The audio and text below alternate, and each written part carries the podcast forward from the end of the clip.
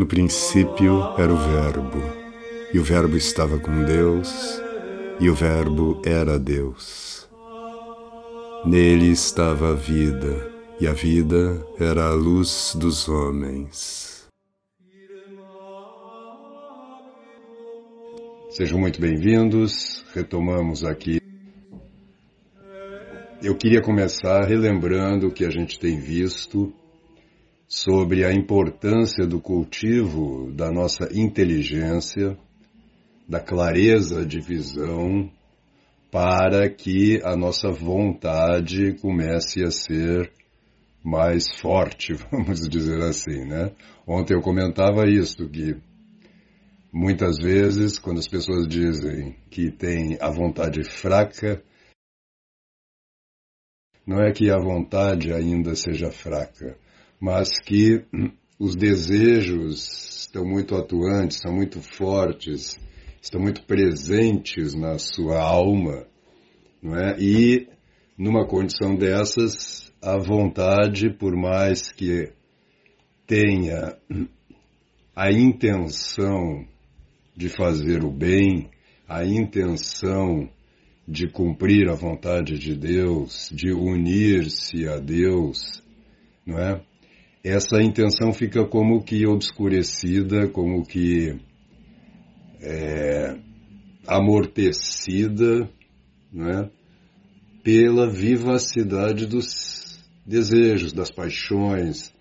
Né? Se você está muito envolvido de coração com os seus problemas mundanos, e mais ainda né, do que com os problemas, com os seus desejos mesmo, seja, sejam desejos da gula, sejam desejos sexuais, sejam desejos o que é, é talvez os, os, desejos mais perniciosos, né, de vaidade, de orgulho, de autoexaltação, né, isso tudo impede que a inteligência esteja vendo com clareza a situação e, portanto, que a vontade é, atue, né? ou seja, que você cumpra aquelas coisas que você se propôs a cumprir. Não é? A vontade, como nós vimos, ela não se move a partir dos objetos sensíveis, ela se move a partir das verdades captadas pela inteligência. Então nós temos que meditar todo dia, quando eu insisto aqui sobre a necessidade da meditação diária, pelo menos 15 minutos de meditação, meia hora já é um bom tempo, né? É, e é para que a gente vai despertando a nossa inteligência, que nós não, não nos esqueçamos daquilo que é essencial na nossa vida. É?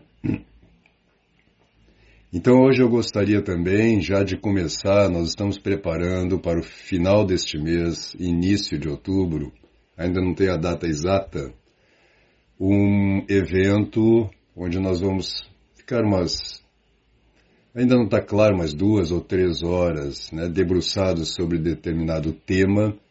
O tema é que já está mais claro, é a meditação sobre as Sagradas Escrituras, conforme ela foi feita ao longo do primeiro milênio do cristianismo, pelos santos padres, e que é sintetizada em muitos momentos, da, em muitas passagens, da obra do São Tomás de Aquino.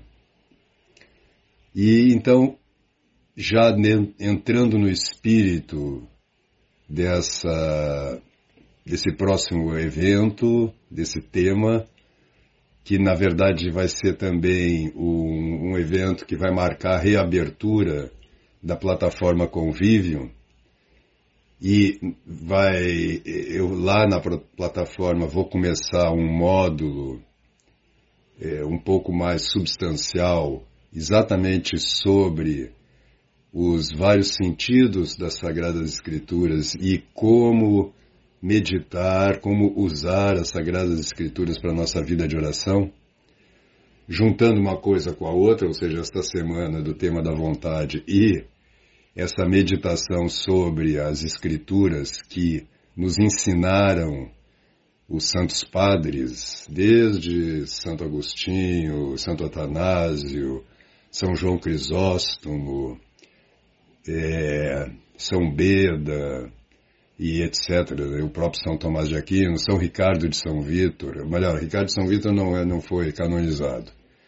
O Ricardo de São Vítor, Hugo de São Vítor, que criaram uma escola não é, de, eh, de ensino que estava muito baseada nas Sagradas Escrituras, ou seja, a importância das Sagradas Escrituras para os cristãos é, até o século XIII, XIV, era essencial. Depois, isso decaiu a ponto de Lutero reclamar disto né, e enfatizar a importância das Sagradas Escrituras.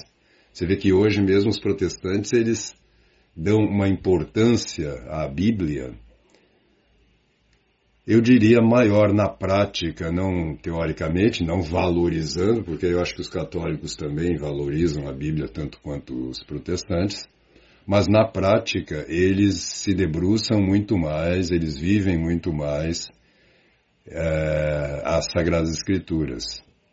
Só que a leitura deles das Sagradas Escrituras, em geral, é um pouco literal demais, vamos dizer assim. Quer dizer, ela, na verdade, ela é livre, né? O tal do livre exame das Escrituras, cada um interpreta segundo o Espírito Santo sopra. E ok, eu não, não, não vou me contrapor a isto.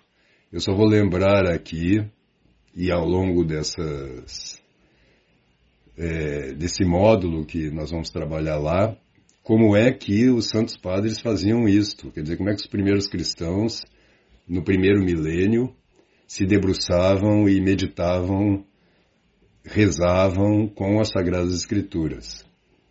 Então, juntando uma coisa com a outra, eu vou ler um pequeno trecho do comentário do, sobre o Evangelho de São Mateus, de São Tomás de Aquino, é, exatamente sobre o versículo do Pai Nosso, seja feita a vossa vontade, assim na terra como no céu, que nós rezamos todo dia, dores das coisas celestes.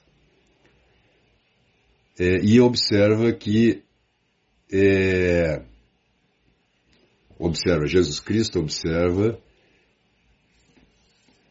que é, que seja feita a vossa vontade é, é dito no sentido de que Deus faça. Peraí, eu estou traduzindo do francês. Não, ele diz, é, deve-se observar então que ele não disse, Jesus Cristo, que seja feita a tua vontade no sentido de que Deus faça a nossa vontade, mas no sentido de que a sua vontade seja realizada em nós. Ele quer, a vontade de Deus é que, citando São Paulo, 1 Timóteo 2,4, que todos os homens se salvem. Quer dizer, qual é a vontade essencial de Deus em relação aos homens? Que todos eles se salvem, que todos eles vão para o céu e unam-se a Deus vivam com Deus pelos séculos dos séculos. Né? Aí comenta São Tomás, assim, com esta frase, é destruído o erro de Pelágio, que dizia que nós não temos necessidade do auxílio de Deus. Ou seja, ele já, vejam que São Tomás, quando está meditando, e os santos padres faziam isso direto, quando está meditando sobre a, uma passagem da Sagrada Escritura, já lhes vem à memória outras passagens que iluminam, comentam, desenvolvem aquela passagem específica. Continua ele, como no céu. Isto é explicado de várias formas por Agostinho. Então ele, ele usa muito os comentários de Santo Agostinho à Escritura como referência. Né? Primeira, dessa forma, como no céu quer dizer, como os anjos fazem a vontade de Deus no céu, que na, na terra nós cumpramos também a vontade de Deus. Então, aqui no caso, seja feita a vossa vontade, assim na terra como no céu. Esse céu aqui significa as ordens angelicais, né, os céus dos anjos. E que nós devemos imitar os anjos, assim como os anjos fazem sempre, em tudo, a vontade de Deus, nós aqui na terra devemos fazê-lo também. É, é dito a respeito dos anjos, Salmo 102, 21. Vós, os seus servidores, que fazeis, né? Ou seja, que fazeis a vontade de Deus, né? É, o que destrói o erro de Orígenes, que afirmava que o anjo pode pecar. Então, ele aqui, assim como ele refuta um erro do Pelágio, ele refuta um erro do Orígenes. Então você vê o conhecimento que os santos padres tinham, não só das Sagradas Escrituras, mas da tradição cristã, de tudo que foi dito, né, da história, vamos dizer assim, da, do, da, do cristianismo. Né? É, ou então que seja feita a vossa vontade, assim na terra como no céu, quer dizer, seja feita a vossa vontade na igreja como no Cristo. Então aqui tem uma outra analogia, o céu com o Cristo e a terra com a igreja. Com efeito, a terra é fecundada pelo céu. E aí ele cita João, eu, eu desci do céu, né? também como uma analogia com a ideia de que a palavra céu aqui significa o próprio Cristo e a terra a igreja. Então este é outro ponto importante da gente atentar. Todas as Sagradas Escrituras, quer dizer, toda a Bíblia, tem vários níveis de significado. Como toda ela é simbólica, Cada passagem pode ser lido não só em níveis distintos verticalmente, vamos dizer assim, mas também horizontalmente. Quer dizer, pode dizer isso, mas também pode dizer aquilo, pode dizer aquilo outro. Como é qualquer símbolo.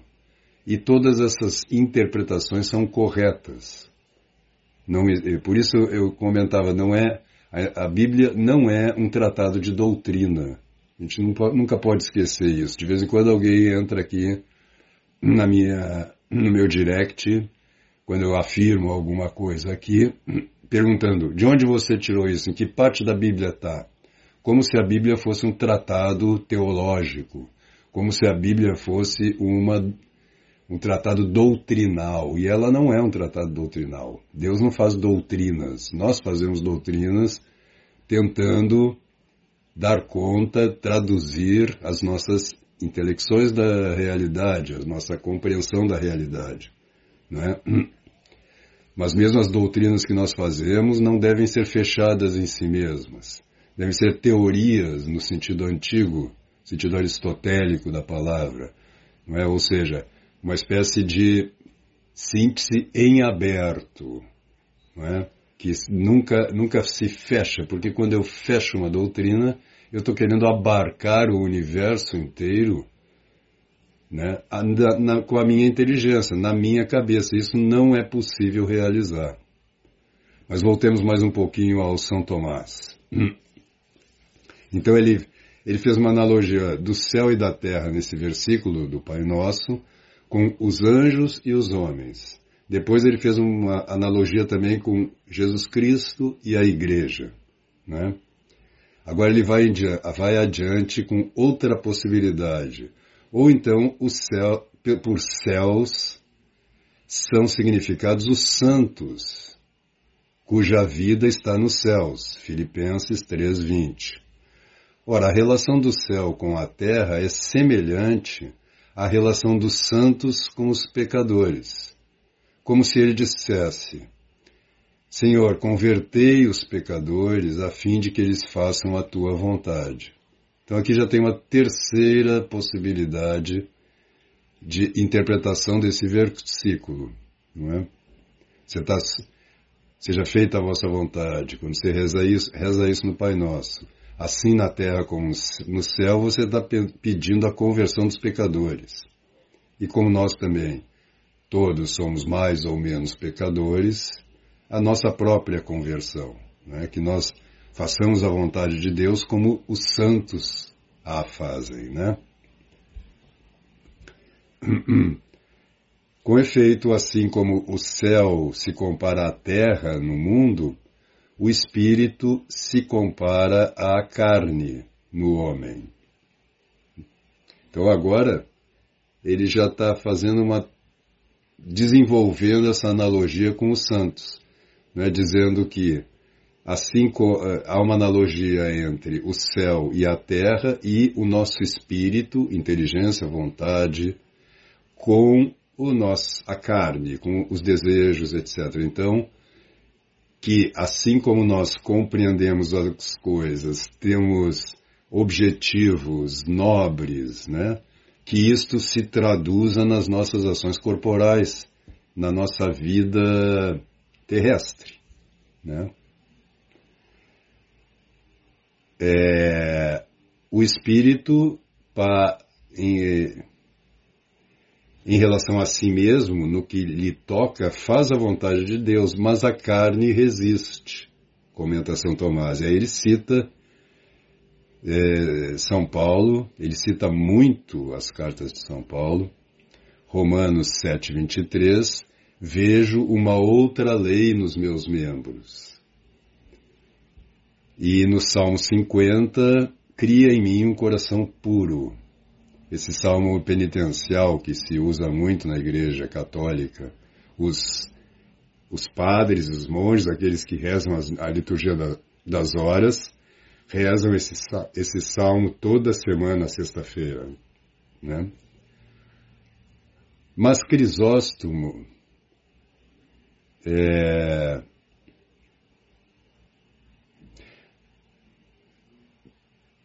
é, faz uma outra relação aqui no como no céu, é, dizendo que teu que é, relacionando com a frase venha o teu reino assim na terra como no céu, relacionando assim na terra como no céu, não só seja, seja feita a vossa vontade, mas com o versículo anterior, venha a nós o vosso reino.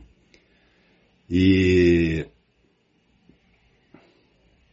então ele observa, São João Crisóstomo, que o Senhor não diz é, sejam santificados, não, é, santifiquemos, nem santifica, mas usa um meio termo, né?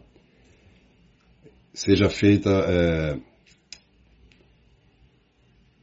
santificado seja o vosso nome, né?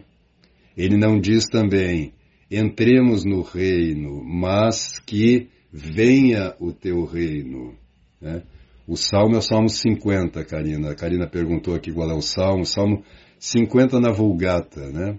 Aquele salmo penitencial. Tem de piedade, é, ó Deus, segundo a tua grande misericórdia e segundo a multidão das tuas delícias, apaga a minha iniquidade eu reconheço a minha iniquidade, etc.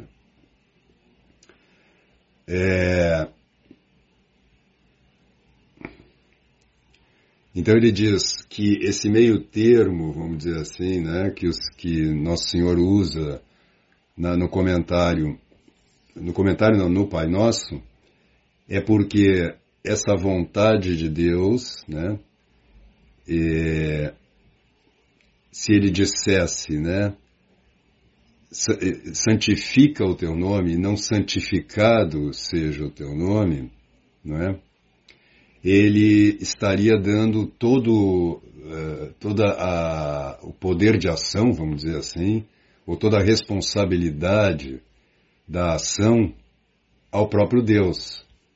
E se ele disser santifiquemos o teu nome a nós próprios, mas quando ele diz santificado seja o vosso nome, ele está no meio termo, ou seja, ele dá uma parte, vamos dizer assim, da responsabilidade a, a graça divina, a graça de Deus, e a outra parte ao nosso livre-arbítrio. Isso é um comentário muito sutil e muito bonito, não é? Que, falando antes, agora não ficou muito claro, então eu repito aqui, porque é a mesma coisa, seja feita a vossa vontade. Não é nem façais a vossa vontade, faç, façais a vossa vontade, né? Assim na terra como no céu, nem que nem façamos a vossa vontade assim na terra como no céu, mas seja feita a vossa vontade. Ou seja, é um meio termo, contando com a graça de Deus, com a ação de Deus, quer dizer, fazei, né? Eu falei façais, tropecei aqui. Fazei a vossa vontade seria colocar a responsabilidade sobre isto nas, na graça divina, nas mãos de Deus. E façamos a vossa vontade seria colocar em nós mesmos. Mas quando é dito seja feita a vossa vontade, nós damos espaço para a ação divina, para a graça divina e damos espaço também para o nosso livre-arbítrio. É?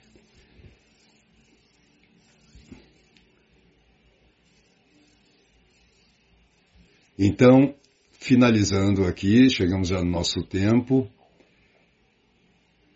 Comentamos aqui ainda o tema da vontade, segundo São Tomás de Aquino, mas você vê que quando São Tomás de Aquino medita, ele já saca não só outras passagens da autoridade da própria Escritura, mas também comentários dos santos. No caso aqui, particularmente de Santo Agostinho e de São João Crisóstomo. E é isso que aos poucos, durante esse mês, nós vamos tratar aqui, já trazendo comentários dos santos padres sobre temas da tradição cristã, mas preparando esta, este evento agora de, do final do mês, início de outubro, não tem a data ainda exata, como eu disse no início, sobre a leitura da, simbólica das escrituras, dos níveis de leitura, pegando também o próprio comentário do Dante sobre que também São Tomás retoma sobre os níveis de significado que a gente encontra nas escrituras e ajudando assim a nossa oração a perceber como as sagradas escrituras estão dizendo em geral sempre muito mais para nós do que nós percebemos numa primeira é, abordagem, vamos dizer assim. Então tá bom, por hoje era isto, fiquem com Deus, que Deus os abençoe e até amanhã. Amanhã nós retornamos aqui, ainda fazendo uma finalização sobre esse tema da vontade. Até amanhã.